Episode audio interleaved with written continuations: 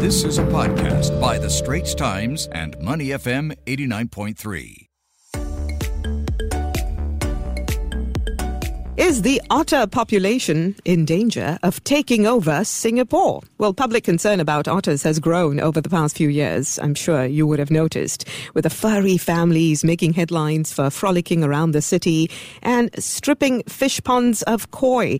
A lot of us have said, oh, they are so cute, but why do they do this and get into trouble? There have also been incidents of otters attacking people, and in the last year alone, NParks received 305 pieces of feedback, up from 208 in 2020. Pollution and deforestation drove away Singapore's otter population in the 1970s. But as the country cleaned up its waters and reforested land in recent years, the otters came back in full force, integrating into our urban spaces, learning to navigate one of the world's most cosmopolitan cities.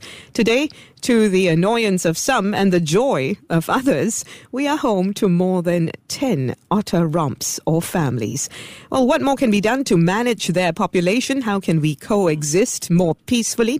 Zakir Hussain, Singapore editor at the Straits Times, joins us now. Hi, Zakir. Hi. Okay, so first things first, what's led to this growth in population? I think, you know, the fact that we've done such a good job in not just preserving, but helps restoring our natural environment, you know, to a better state of health. And the fact that our waterways have been cleaned up and made conducive to a return of fish species and so on. It's also seen a growth in the otter population. So we've got 10 families, but there's about 170 otters, you know, and we've seen them all around. I think one of the photos that went around was of otters joining F1 spectators near Marina Bay Yeah. in the evening. And, you know, we've seen otters. You go to Gardens by the Bay, you see otters. And they've now made their way all around the island, not just Bishan Ang Mo Kio Park, but at mm. Seletar and some residential estates. And I think that's partly what's prompted some concern and alarm over the otters. Mm. Here's the thing. Of course, there's a whole camp of people who say we encroached upon their space to mm-hmm. begin with. And we admit that, right? As a nation, that urbanization was the thing that led to the loss of habitat and mm-hmm. food as well, their food supply. So now they're back with a vengeance. Why should we be upset about this? Mm. What have you been hearing? So I guess, you know, otters can be tiny, cute animals, but they do cause a bit of harm. We've had the sporadic incidents of otters harming joggers or, you know, attacking pets. But also taking fish and foraging gardens and residential estates for food, really. Yeah, it's because we took over the spacey. That's what Well, that well, that's of what people will say. say, Yeah, so but we did this it- to them, so now we have to make up for sure. it. but we've also made it conducive for them to come and breed and grow and, you know, and I think we can still coexist with otters, you know, Right. it's something that equally inhabitants of our city as much as many of the smaller creatures. This podcast is available on our audio app. That's A W E D I O. Like us and rate us. And now, back to our podcast episode.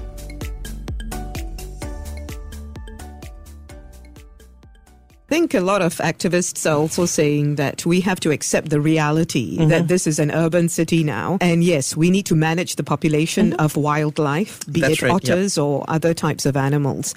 But how to coexist without resorting to culling? So I think culling is really a last measure. We talk about that in terms of dealing with stray cats, for instance. But, you know, the efforts of activists and welfare groups have seen that maybe just sterilization operations could work just as well for cats. And maybe we could do that for otters if that proves feasible. But I think even short of that, I think, you know, otters are not really the marauding invaders the way, say, monkeys in some estates have been. And I think what you got to do is like, if you're dealing with monkeys by keeping your windows shut, not leaving food out, and so on, perhaps one advice that NParks has been giving is put in place exclusion measures. You know, if you've got fish in your garden, well, maybe seal or mesh gaps in fencing or gates. You know, mm-hmm. otters can't fly, they don't really climb over high fences. And they put otter proof barriers for ponds, for instance, like netting. That way the otters can't get to your koi. Mm. And maybe they won't even be tempted to as well. Mm. Are there enough food sources for them in nature in Singapore at this point? I believe there are. I mean, we've got so much fish back in our waterways, you know, not just rivers, but canals. And I think one of the things the otters have helped do as well is keep check on some of this fish population. You know, they're important natural predators that help feed fish, keep the population population under control. And this includes non native fish that perhaps irresponsible owners might have released in our water bodies. Mm.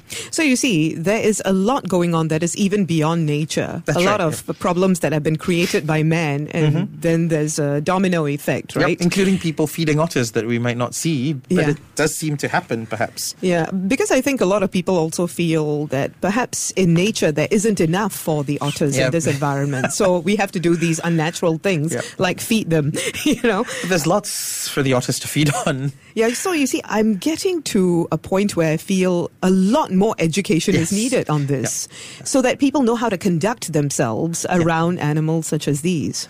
Yeah. So I think that's really part of the strategy in coping with them. And I think what the scientists and folks at NParks have been doing is really trying to look at the situation as to whether otters in some of these residential areas are able to access their natural food sources. If they're isolated, they'll work with some of the activist groups to transfer them to another area where they might find it easier to access natural food sources. That's sort of, I guess, a welfareistic, humane way to kind of you know, make sure the otters are where they can get food if they've been separated from their family. Hmm. And at the same time, manage the encounters with humans. I think we've got to remember that otters themselves are globally, I guess, listed as vulnerable species, given, Yeah. you know, that deforestation and urbanization has really affected their population in the region. And they're also very shy animals, a bit like cats, perhaps, bigger cats with sharper teeth. Hmm. but, you know, they generally don't attack unless they're provoked or they feel threatened. And I think sometimes if they see kids running towards them, groups trying to wield uh, knives or sharp objects at them, maybe that's when they feel threatened and might just instinctively want to hit back.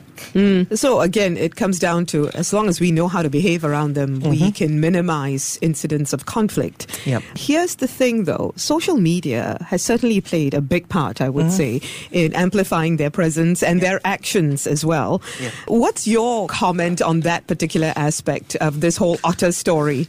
I think it's similar to how when we had, you know, the isolated attack by wild boar or monkeys. I think one of the very lucky cities in the world to be actually in the midst of a thriving rainforest, right? And with a huge number of animal species that's really sharing the space with us. By and large, they coexist without incidents. I mean, we see monkeys sort of, you know, having a picnic in many of our nature reserves. They're undisturbed, except when people come and feed them. And we've kind of discouraged that. And I think many people hopefully have gotten the message don't feed wildlife. But at the same time, I think you've got the few isolated incidents. And when they do happen, I think social media just gets all the buzz about this. I think it can't be helped. Something unusual, it's different as well. People do like reading about and photographing animals, right? We no longer use TraceTogether so much these days, but if you remember, the critter on the app was Oh, actually yeah. an otter swimming. right? Exactly. Yeah. oh no, is this going to be our next mascot? Do you think national mascot will be the otter? But this does take me back to our aim of being a city in nature. That's right, yeah. Right. So moving forward, considering some of the measures that you have mentioned, people are being advised to take, for example, otter-proof gates and mm-hmm. things like that.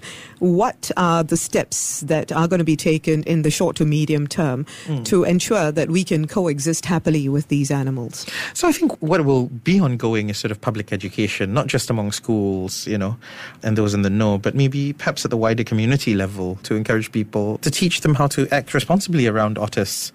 I guess maybe even groups, you know, of residents to help bring them together and kind of deal with or detect or report otters.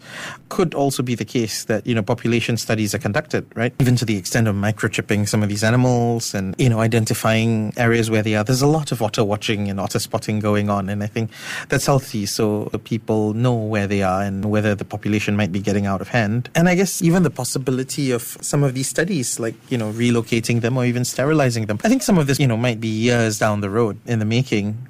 But I guess there are necessary steps to make sure that the population doesn't grow out of hand as well. Yeah. So again, it comes back to how can we exist together? Yeah. Mm-hmm. Don't try to edge one species of animal out just because they're inconvenient. Thank you very much for that, Zakir. Zakir Hussain, Singapore editor at The Straits Times. Thanks for joining us.